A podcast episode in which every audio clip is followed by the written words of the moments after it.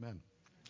All right, so we have been going through this parenting series, and it has been long enough since I've seen some of you. I just want to make sure that you know where we've been, and then I'll tell you what we're going to do today. So, our first, the first message title was "Your Most Important Parental Decision." Um, nobody could guess what it was when we when we gave that message, and it actually is who you parent with, who you marry is the most before you even have kids.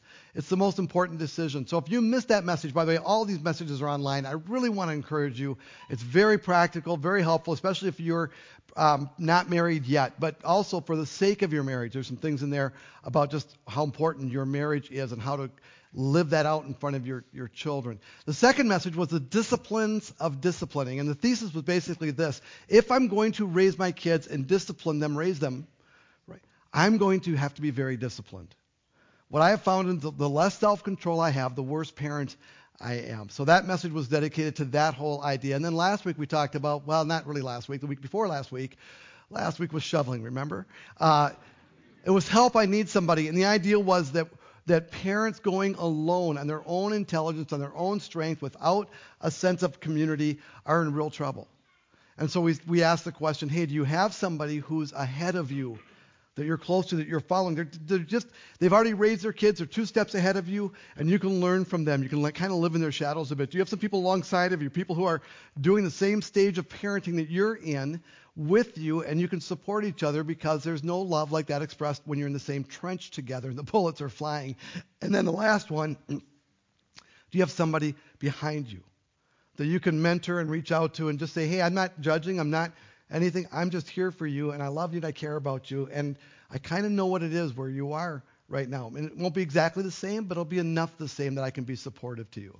So that's where we've we've been. By the way, the challenge of the last one is: Are we going to be that church?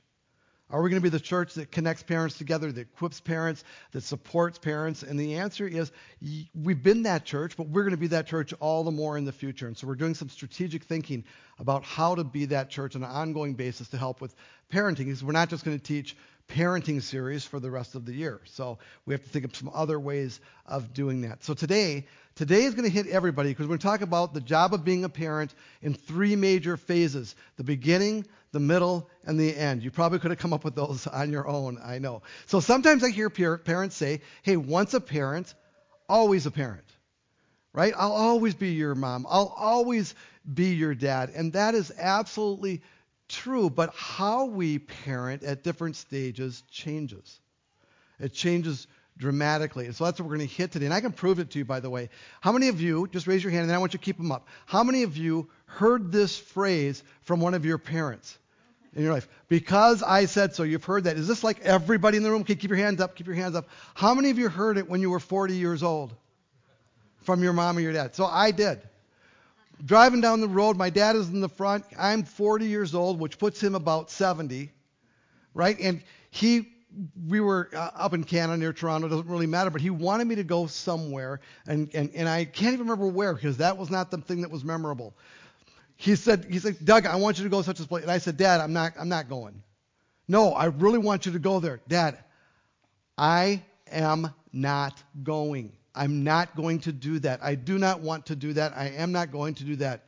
He said, You are going to do this. I said, Why am I going to do that? Because I said so. And I started laughing.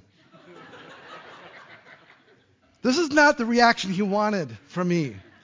So he's very frustrated. I just said, Dad, I'm 40 years old. Because I said so doesn't work anymore. That's long gone. It probably left me about 12 years old, but you know, at least 15, 17, that's fine, but not today. Not today. That's a whole different stage. That's a, that's a beginning or a middle thing, but it's not an end thing. All right, so in a moment, in fact, right now, our, our hosts are going to hand out some paper. And what you need to know is you're going to get a sheet of paper, different colors, don't worry about it. This, this paper represents the child you might or might not have. It just represents one child, today's child for you. You know, it might be because you gave natural birth to this paper. You might have adopted this paper. It doesn't matter because a life is a life. But you have these kids that are about to be handed to you. You need to treat them and take care of them until you're given instructions because it's a life, figuratively speaking, today. Okay, so, so hold on to that and we'll teach. Once those are out, I'll give you some more instruction. So the first stage of parenting is, I'm called the beginning. right? And beginning is actually even before you have children, right? It's, it's where the dreams are dreamt. This is the whole phase of the beginning. I remember when Lori told me, that, you know, hey, Doug, we are pregnant. And I, I said, what's this we stuff? But she's pregnant and we're going to have a baby together. And this is before I knew my son. And we started to dream dreams. We started to think about what would this be like and what do we want this child to become. And when we found out it was a boy, we said, what name should we get? We're just dreaming together. How exciting this is. What do we want for our children? Right? And I remember when they handed this little baby boy to me. And I remember when I first saw Molly. It is a dream stage. What, are, what is this child's potential? God, help me to help this child realize their potential. And there's a Bible verse that talks about it. I don't think we normally think of it this way, but the Bible verse says this. It's Proverbs 22, 6. Probably you're familiar with it. It says, Direct your children onto the right path, and when they are older, they will not leave from it. And the answer to the question is, what's the right path? And I don't think anybody explores that because most of us just go, well, it means the do's and don'ts. It means follow God. I think it means a lot more than that. I think the right path is, what's the right path for this kid?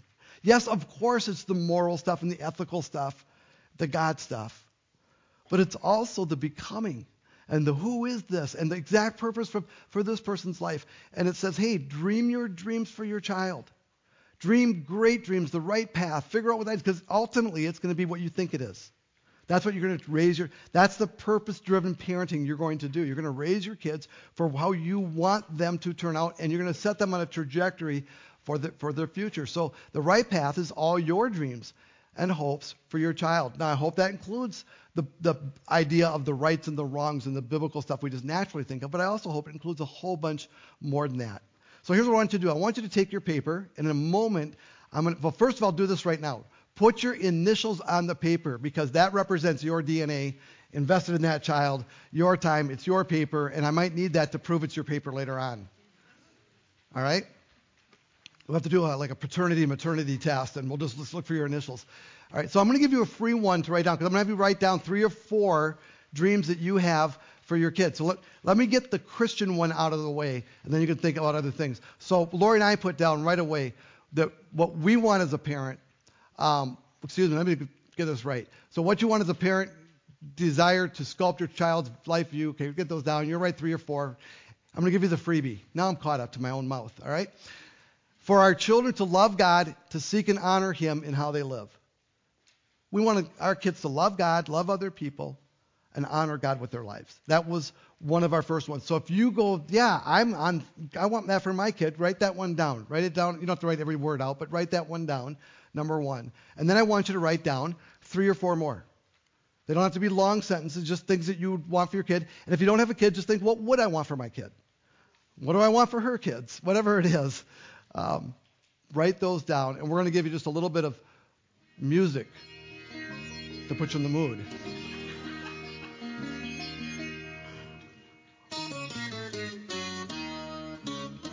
Go ahead, write those down. Try not to cry.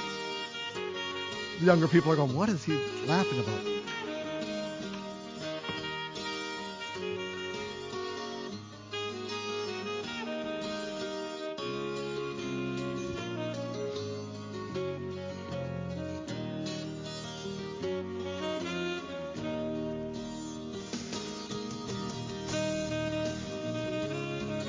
Writing. I'm going to keep talking because I think you can handle it. So the beginning is where dreams are dreamt, and and we all. I hope you do this.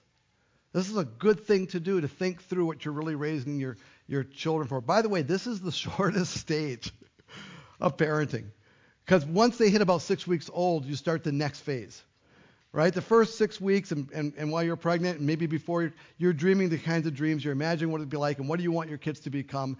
And then you get to the middle stage, and the middle is different. The middle is where lives are shaped. The middle is where lives are shaped. This is the active parenting. Now, there's three stages to the, to the middle of, the, of childhood, three broad childhood stages early childhood, middle childhood, and adolescence. And that's actually how we organize our schools, isn't it? Preschool and elementary school and high school and middle school kind of things. So, what I want you to do next, by the way, this paper is going to carry us through the whole message.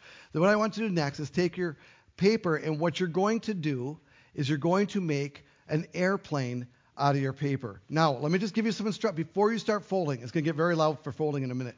Before you start folding, I, I want you to tell you what you're aiming for. You're aiming for straight and true when, when you fly your plane. Okay, this is not like, oh, get overly decorated. Just make a plane that will fly as straight and as true as possible. Because isn't that what you want for your kids? You set them on a trajectory and they're going to fly straight and true. So go ahead and start folding your paper. If you've never made a paper airplane before, you understand what parenting is like right now. Right? That's that first child. You don't know what you're doing. You probably should have read a book before you came about folding paper airplanes.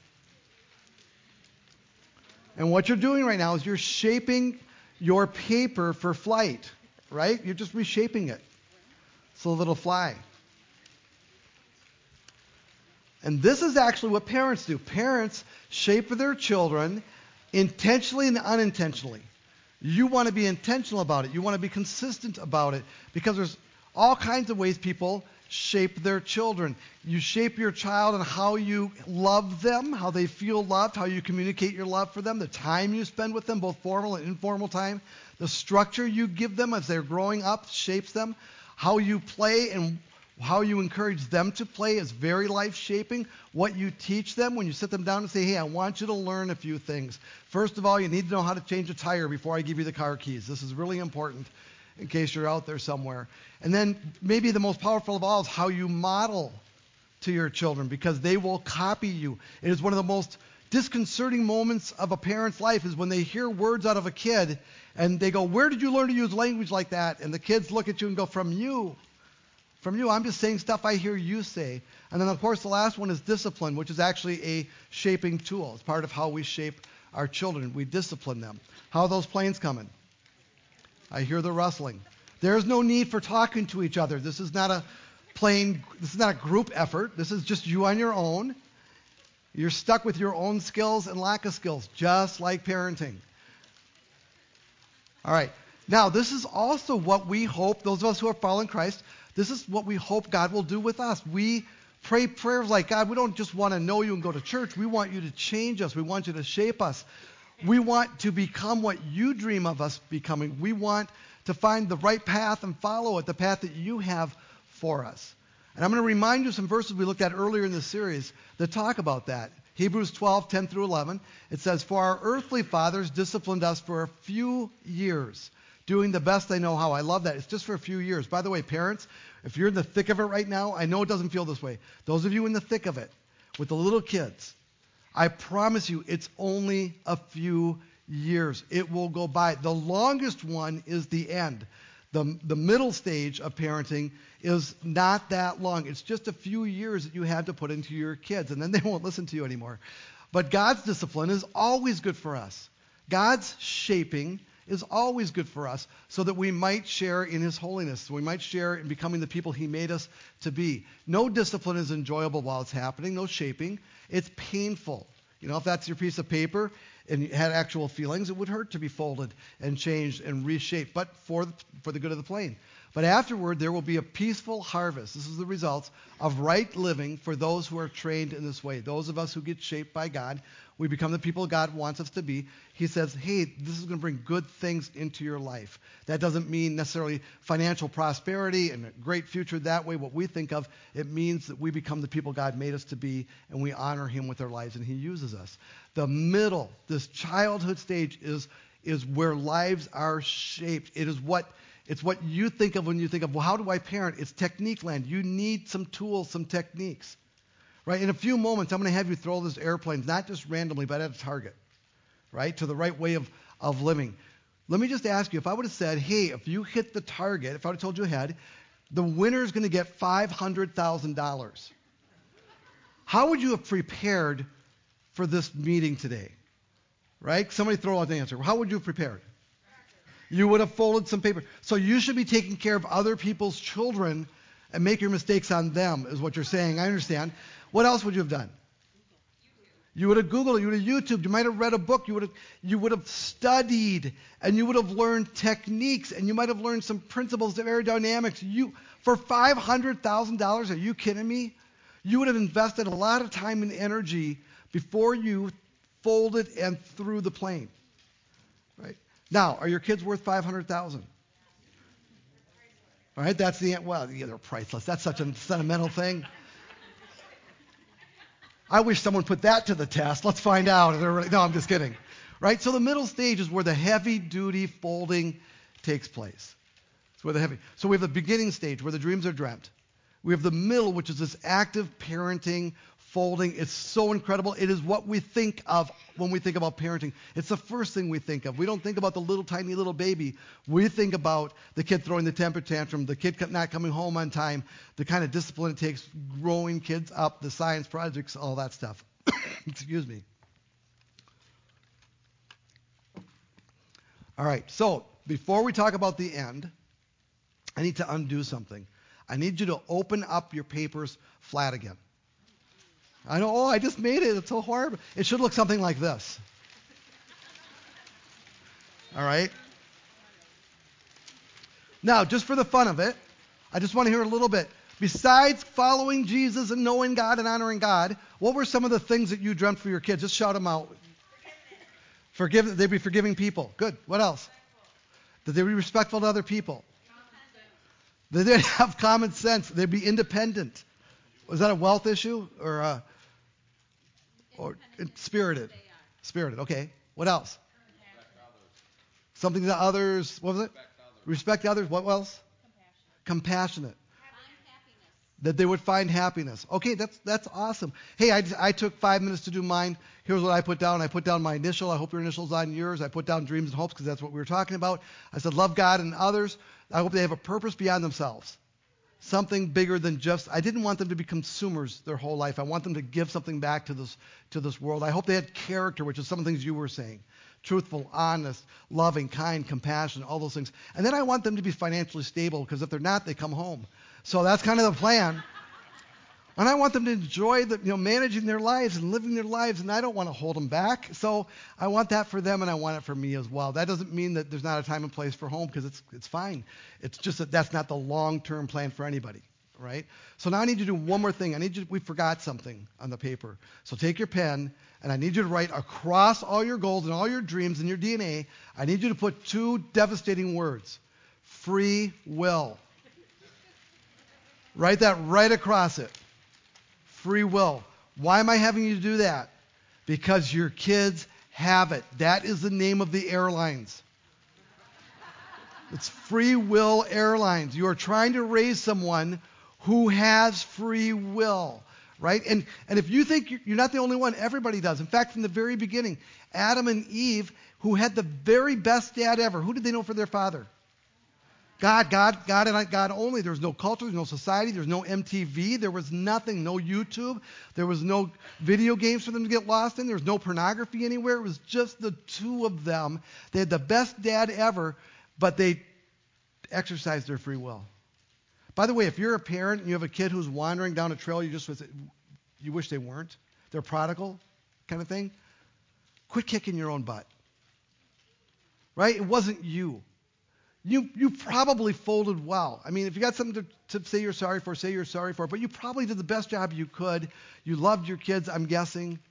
But kids have free will. It is the name of the airlines, and we can't fold our way out of free will. No matter how good a folder you are, you cannot and should not try to remove their free will. You try to guide it, but you don't try to control it. All right, so that's very important. Now, refold your planes, or some of you already have. And we're going to bring the targets out. Someone's helping me with that. Here come the targets. So I wish I had $500,000 for this, but I don't. All I've got is a few Snicker bars to give out. These guys are going to stay up here and they're going to be spotters. In a moment, you're going to you're going to throw your plane. Don't do it yet. Don't do it yet. Now, you need to know that this is um, there's some rules to this. You cannot throw it at me because some of them are pointy. That's rule number one. Rule number two is you, you are not allowed to leave the area of your seat. You are not allowed to stand up on your seat. These things I learned last night. You're not allowed to stand up on your seat. You're not allowed to come any closer. Where you sat was your choice. You should have been thinking about this. Someday I'm going to give away $5 to everybody in the front row. right? You should come on, come on, move forward, okay? You have to throw from where you are. I don't care which target you aim at. That's that's not a problem. Pick the one that's closest to you. If you get through it, I don't have $500,000, but I got a candy bar for you. Last night, last night, no one got their plane through. And so I gave the candy bars to each of the people helping out instead. So they're not going to be cheering for you, is what I'm saying. All right, so I'm going to get out of the way. But I said you can stand up, but you cannot stand up on your chair. So I'm going to get out of the way, and I'm going to count to three. It'll be one, two, three, throw. You throw on the word throw, not on the numbers. So if you position yourselves for takeoff, ready? Everybody position whatever you want. All right? I'm going to count to three. Okay? Now, wait a minute. Hold on here, because I know. You also may not wait till everybody else throws and then make your own throw you will be disqualified because I'm watching. All right? So you got to throw when I say throw. Ready? One, two, three, throw. This one too. That one went through, right? Who is this one? I saw it go through. All right, we got. Nice job. Sit down.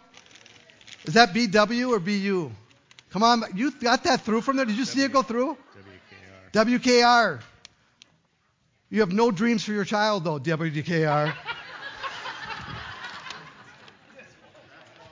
All right.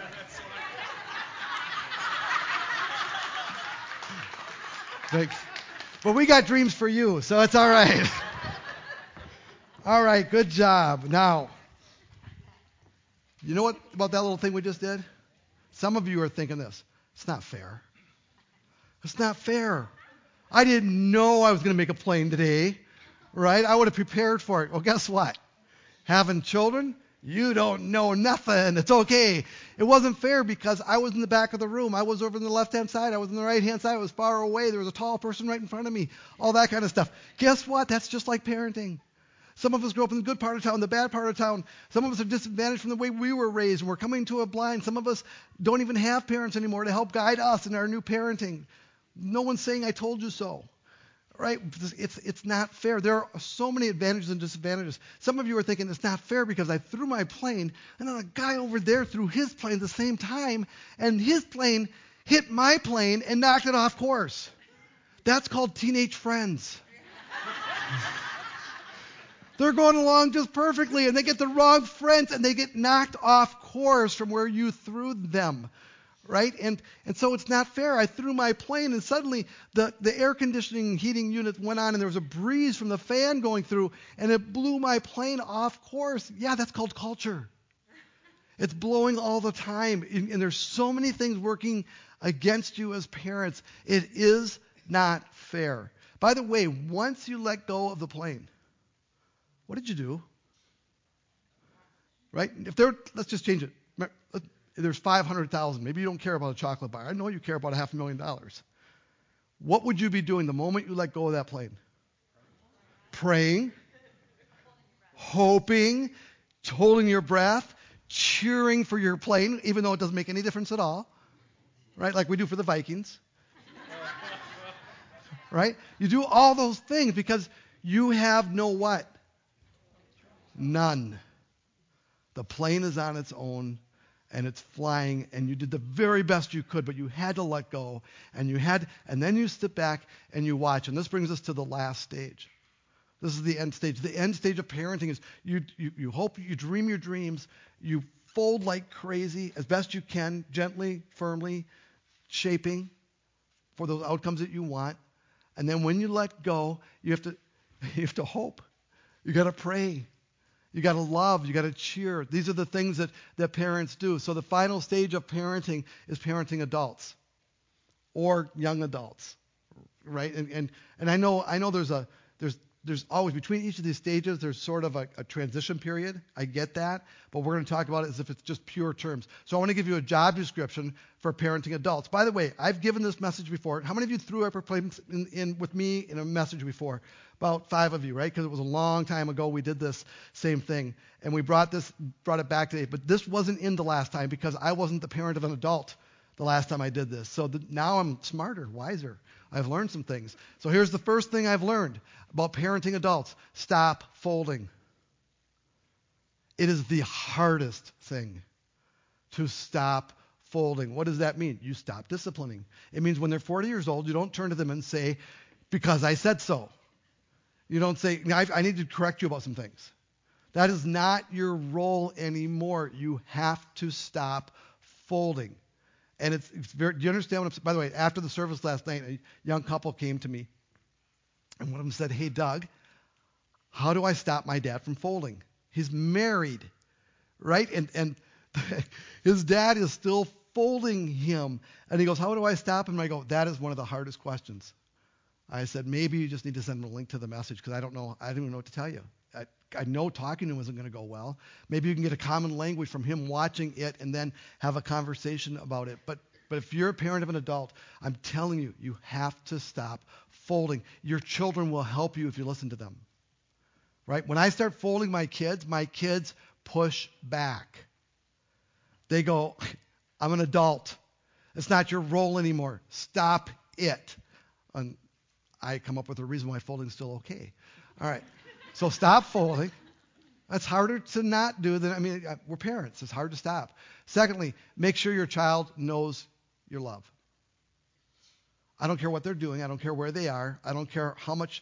And, and, and you have to make sure that no matter how they're spending their money, no matter what drugs they're using, no matter who they're sleeping with, no matter how far they are from the course that you set for them, they know you love them.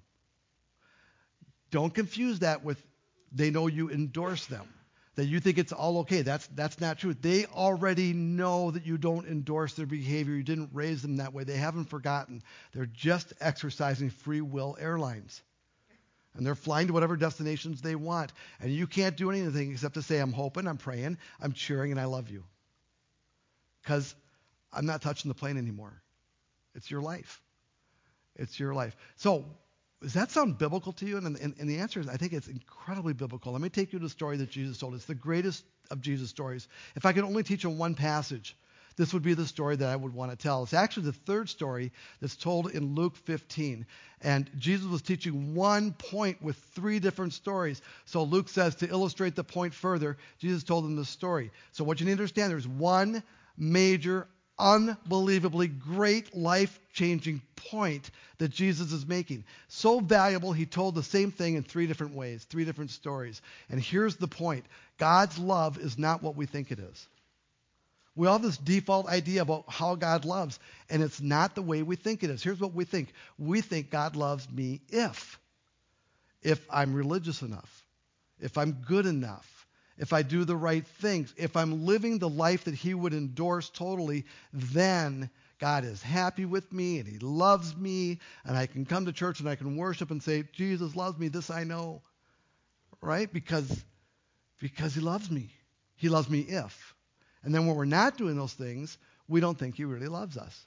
He's not feeling the love today because of all the stuff that I'm, I'm doing, how far off course I'm. And I'm going to tell you that's, that's not what Jesus said. We'll get to it in a moment.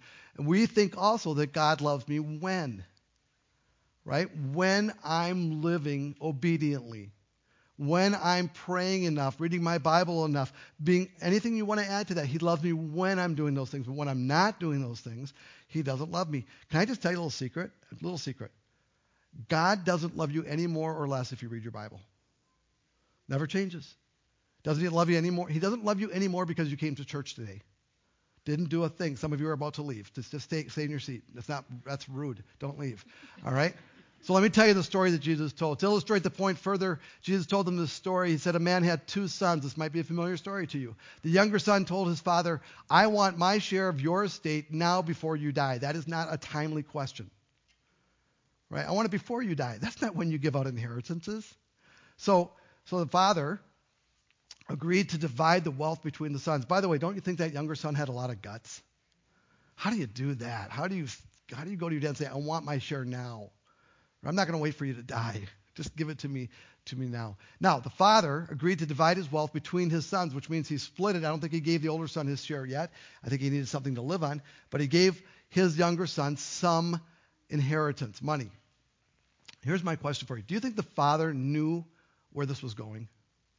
Do you think he understood his son's character, his son's lack of wisdom, where he would go? We all probably know that his son's go, he's going to make some really horrible decisions very soon. The first one's already been made. I want it now. But he's going to go make some worse decisions. And I'm just telling you, I think the father, you, you know which kids you can trust and which ones you can't you you know where they're kind of headed in life if you're paying attention at all. And this father is actually in the story represents God, and so he absolutely knows what his son is going to do. So here's what happens. A few days later, this younger son packed up all his belongings and moved to a distant land, and there he wasted all his money in wild living. The Bible doesn't get explicit about that, but we can figure it out. He lived, he lived, what does a young man do with money when he's got too much money? It's not complicated right? So, about that time, his money ran out. About the time his money ran out, a great famine swept over the land, and he began to starve. He's out of money, out of friends, and out of food. He persuaded a local farmer to hire him. The man sent him into the fields to feed his pigs. By the way, Jesus lived first century. What nationality, what religion was Jesus? Jewish. Who was he speaking to? Jews. What don't Jews touch, eat, look at?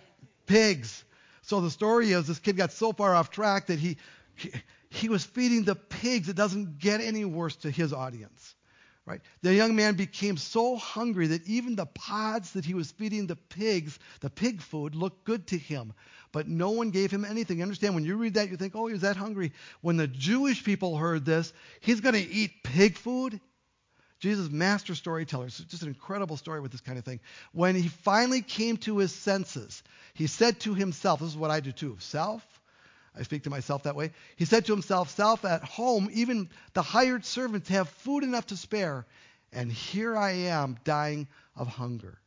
Right? So he kind of has this awakening moment that this is stupid. Why am I here? I can go home and be a servant at the farm. I bet my dad would hire me. So what he realizes is his life is not working. He's gotten so far off the father trajectory that he realizes that this is a stupid way to live. i have done free will, and my way, and my way is not going very well. So he says, I will go home to my father and say, Father, I've sinned against, against heaven and you, and I'm no longer worthy to be called your son. Right? Please take me on as a hired servant. So he returned home to his father, and while he was still a long way off, his father saw him coming. His father was outside looking for him every day, probably, looking down the road, and he's off in the distance. He sees his son. He looks and he looks and he kind of squints his eyes and he sees that he, he knows his son walk, his son's gait, his son's size, and he goes, He's still a long ways off, but I can see it's my son. What I want you to know is this is the pivotal moment of the story. Because the people who heard this thought, okay, here we go. The father's going to get his revenge. The father's going to be able to fold his kids, punish his kids, discipline his kid, take advantage of the moment. But Jesus doesn't do that. Instead, Jesus tells a story. He said, filled with love and compassion, he ran to his disobedient, foolish, money spending, pig loving kid. And he embraces him. And he kissed him. And what's the point? The very first message this dad has for his kid is I love you. You smell like a pig, kid, but I love you. I embrace you. I touch you. I hold you. I kiss you. I'm not angry. My love never changed for you. Of course, I wanted better for you. He didn't say all those things out loud. He just loves him. He wants his kid to know he loves him. His son said to him, Father, I've sinned against both heaven and you, and I'm no longer worthy to be called your son. Please take me on as a, he does a speech, as a hired servant. But the father, the father said to the servants, Quick, bring the finest robe from the house. He smells like a pig. Let's get him in some decent clothing. Right? And put it on him. And get a ring for his finger. Not just any ring, it's the family ring, the signet ring. So he is back. He's part of the family. Put the ring on his finger and get sandals. No kid of mine is going to walk around like this. Get sandals for his feet. And kill the calf that we've been fattening. We've been waiting for uh, an occasion special enough for this, this meal. This is it. Get that calf. We must celebrate with a feast, for this son of mine was dead. And now he's returned home to life. He lives. He was lost, but now he's found. And I love this. This is the best part of the whole thing. And so the party begins. The dad throws a party. How many words of correction has he spoken? How many words of new folding? How many times did he say, you know what? You were so stupid to go off like that. What were you thinking? Not the way I raised you. I can't believe you. None. It's just, I love you. I love you. And the son has returned home. Meanwhile, the older son was working in the fields. When he returned home, he heard the music and dancing in the house. He asked one of the servants, What's, go- what's going on? I heard the big party started. What's going on? Your brother is back, he was told, and your father has killed the fattened calf. You know the one. Yeah, I know, I know the one. We are celebrating because of his safe return. The older brother was angry and wouldn't go in. His father came out and begged him, Son, son, come in. I love you. Come in. You're missing the whole party. But he replied, All these years I've served. No, make that slaved for you and never once refused to do a single thing you told me. I was doing all the things you said because I know what? I know you love me when. And I know you love me if. And so I did the whens and I did the ifs that being a child of yours demands. And, and in all that time, you never gave me even one goat to feast with my friends with. We never had one party with my friends. I never even got a goat, and you killed the fatted calf for this disobedient son of yours. In fact, he, says exactly that. Yet when this son of yours, not my brother, when this son of yours comes back after squandering your money on prostitutes, I want to know how he knew that. Was he spying on it, or how did just whatever? Prostitutes, you celebrate by killing the fattened calf. His father said to him, Look, dear son, loved son, you have always stayed by me and everything I have is yours. We had to celebrate this happy day, for your brother was dead, and he's come back to life. He was lost, but now he's found. See, the older brother was thinking what I think. Dad loves me if, and dad loves me when. And we make this mistake that think that, that to get loved, we have to live a life where he can endorse me. And some of us were raised that way. Our parents don't express love because we're not living the life that they would have chosen for us. We've made all kinds of wrong decisions, and they're holding that against it, us, and they're not loving us the way parents should because they're afraid if they love us, we'll mistake that for endorsement. We are smarter than that. We know how our parents want us to live. And, how, and by the way, some of you are holding back your love from your kids because you're afraid if you love them, freely and openly without judgment that they're going to think you're endorsing everything they do. They won't. But they will think that you don't love them. They will think that you only love them if. See, Jesus' message is that's not how it works. Jesus' message is Dad loves you. By the way, whether you're a parent or not, you, we're all kids. And the reason Jesus told this story is because we need to know that. None of us are living, living lives that God would say, Oh, I endorse everything about your life. You're such a good kid. I love you. That's not how it works. I love you. I sent Jesus to die on the cross for you because I love you, not to endorse you, just to love you. The more our kids change from our flight plans for them, the more difficult it will be for them to know our love.